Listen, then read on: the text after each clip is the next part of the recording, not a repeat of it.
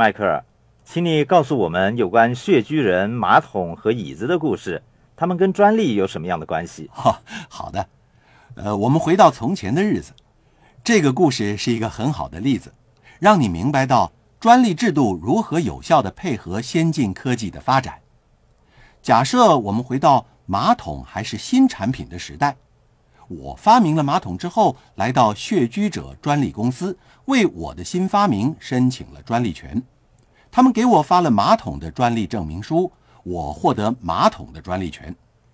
然后你购买了一个。你坐在它上面，向后一靠，跌倒在地上。这个时候，你灵机一动，说：“呃，如果我在马桶上加上靠背，我就不会再跌倒。”于是，你来到穴居者专利公司，为你发明的椅子申请了专利权，你也获发了椅子的专利证明书。现在，你获得椅子的专利权，我则获得马桶的专利权。可是，你的椅子。绝对不能侵犯我在马桶的专利，因为你的专利证明书上的内容各个元素都包含在我的证明书内。我发明的马桶比你发明的椅子早一点拿到了专利权，现在正差不多期满了，这意味着我将有一段时间不会获得任何法律的保护。在此期间，你可以生产椅子，我却不能生产马桶。可是。我在仍然拥有马桶专利权的时候，跟你合作做生意，以其获得制造椅子的权利。这就是有关专利权的故事。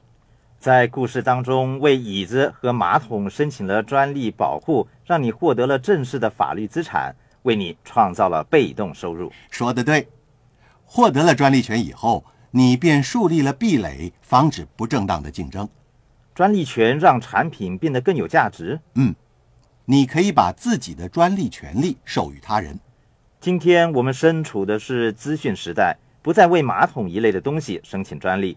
事实上，需要申请专利的是创意，这就是我们称之为知识产权，不是有形财产权的原因了。现在我们为更复杂的产品申请专利权。目前专利保护的有效年期是多少？呃，专利保护的有效期是二十年。在美国，专利保护制度是这样的：你向专利商标局提出的专利权申请，基本上是暂时性的。如果一切运作正常，有关的专利条文就会正式落实。你负责填写申请书，正如你为我做的申请书一样。是的，律师负责填写申请书的工作。由你负责向专利局递交申请书吗？是的，填写申请书的时候。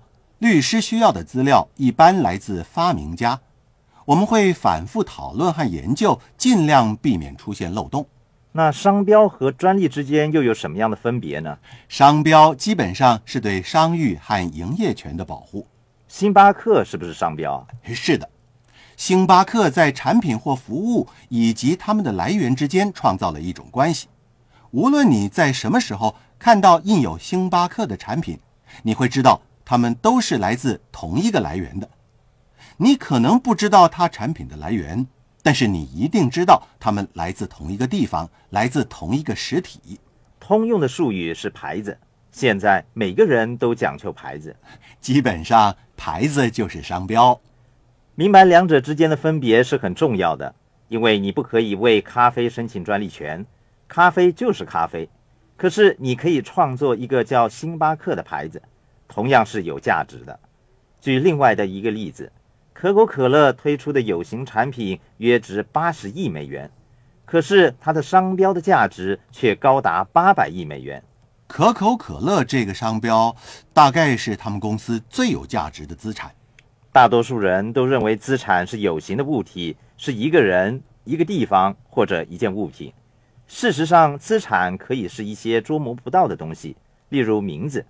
更重要的是，人们藏在脑袋里的思想和意念，如果他们不加以保护，绝对有可能把自己最珍贵的资产拱手让人。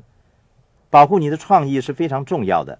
一般人所重视的植物、器材、汽车、建筑物、房地产等等是有形资产，然而人们最有价值的资产是他们的创意和身份，他们应该及早做出保护。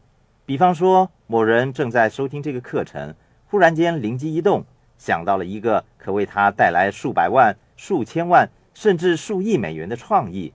如果你有这么一个创意，你认为第一步该怎么做呢？